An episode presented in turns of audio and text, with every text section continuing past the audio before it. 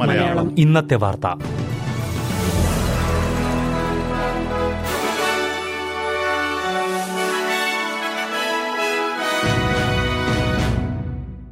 നമസ്കാരം. S B S Malayalam ഇന്നത്തെ വാർത്തയിലേക്ക് സ്വാഗതം. ഇന്ന് രണ്ടായിരത്തി ഇരുപത്തി മൂന്ന് ജൂൺ അഞ്ച് തിങ്കളാഴ്ച. വാർത്തകൾ വായിക്കുന്നത് റിന്റോ ആന്റണി. ഒരേ ജോലി ചെയ്യുന്ന എല്ലാവർക്കും തുല്യവേതനം എന്ന ശുപാർശ അംഗീകരിക്കാനാകില്ലെന്ന് chamber of commerce and industry CEO Andrew McKellar. ഈ നിയമം നടപ്പാക്കുന്നത് വഴി ജോലിയിൽ വ്യത്യസ്ത പരിചയസമ്പന്നതയുള്ളവർക്ക് ഒരേ ശമ്പളം നൽകേണ്ടി വരും. ഇത് ജോലിയിലേക്ക് കൂടുതൽ പേരെ എടുക്കുന്നതിൽ നിന്നും കമ്പനികളെ തടയുമെന്നും ആൻഡ്രൂ മെക്കല്ലർ കുറ്റപ്പെടുത്തി. വ്യത്യസ്ത കഴിവുകളും പ്രവൃത്തി പരിചയവും ഉള്ളവർക്ക് ഒരേ ശമ്പളം കൊടുക്കുന്നത് പുതിയ തൊഴിലവസരങ്ങൾ ഉണ്ടാക്കുന്നതിന് തടസ്സമാകുമെന്നും അദ്ദേഹം കൂട്ടിച്ചേർത്തു.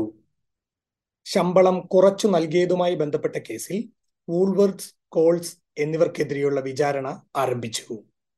ഇരുപത്തി ഏഴായിരത്തോളം തൊഴിലാളികളെ കൊണ്ട് കുറഞ്ഞ വേതനത്തിൽ കൂടുതൽ ജോലി ചെയ്യിപ്പിച്ചു എന്നാണ് ഫെയർ വർക്ക് ഓംബുഡ്സ്മാൻ കോടതിയിൽ ആരോപിച്ചിരിക്കുന്നത്.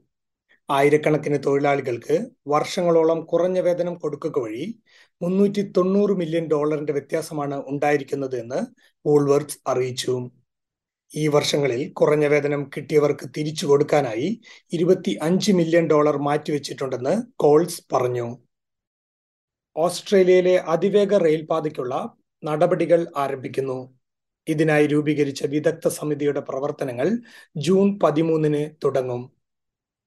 സിഡ്നി ന്യൂകാസിൽ മെൽബൺ ബ്രിസ്ബെയിൻ എന്നീ നഗരങ്ങളെ ബന്ധിപ്പിക്കുന്നതായിരിക്കും ഈ റെയിൽപാത. മണിക്കൂറിൽ ഇരുന്നൂറ്റി അൻപത് കിലോമീറ്റർ വേഗതയുള്ള റെയിൽ ഗതാഗതമാണ് ലക്ഷ്യമിടുന്നത്.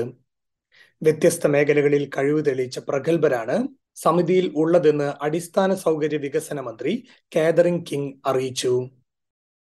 പണപ്പെരുപ്പം തടയുന്നതിന് വേണ്ടി പലിശ നിരക്കിൽ വീണ്ടും വർധനവിന് സാധ്യതയെന്ന് റിപ്പോർട്ട്. പലിശ നിരക്കിനെ കുറിച്ച് റിസർവ് ബാങ്ക് നാളെ തീരുമാനമെടുക്കാനിരിക്കെയാണ് ഈ പ്രവചനം. Deutsche Bank chief economist Phil O'Donoghue ആണ് ഈ അഭിപ്രായവുമായി മുന്നോട്ട് വന്നത്. കഴിഞ്ഞ കുറച്ചു മാസങ്ങളായി റിസർവ് ബാങ്ക് പലിശ നിരക്ക് ഉയർത്തിക്കൊണ്ടുവന്നിട്ടും പണപ്പെരുപ്പത്തിന് തടയിടാൻ ആയില്ല.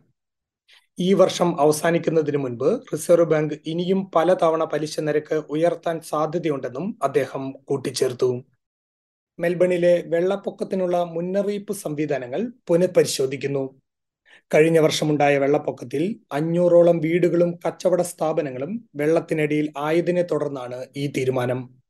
സംസ്ഥാന എമർജൻസി വകുപ്പും മെൽബൺ വാട്ടർ അതോറിറ്റിയും കാലാവസ്ഥ നിരീക്ഷണ കേന്ദ്രവും ചേർന്നാണ് പുനഃപരിശോധന നടത്തുക. കഴിഞ്ഞ ഒക്ടോബറിൽ വടക്കു പടിഞ്ഞാറൻ മെൽബണിൽ ഉണ്ടായ വെള്ളപ്പൊക്കത്തെക്കുറിച്ചുള്ള അറിയിപ്പുകൾ ലഭിക്കാൻ വൈകിയിരുന്നു എന്ന് ആക്ഷേപങ്ങൾ ഉയർന്നിരുന്നു. ഇതോടെ ഇന്നത്തെ വാർത്ത സമാപിക്കുന്നു.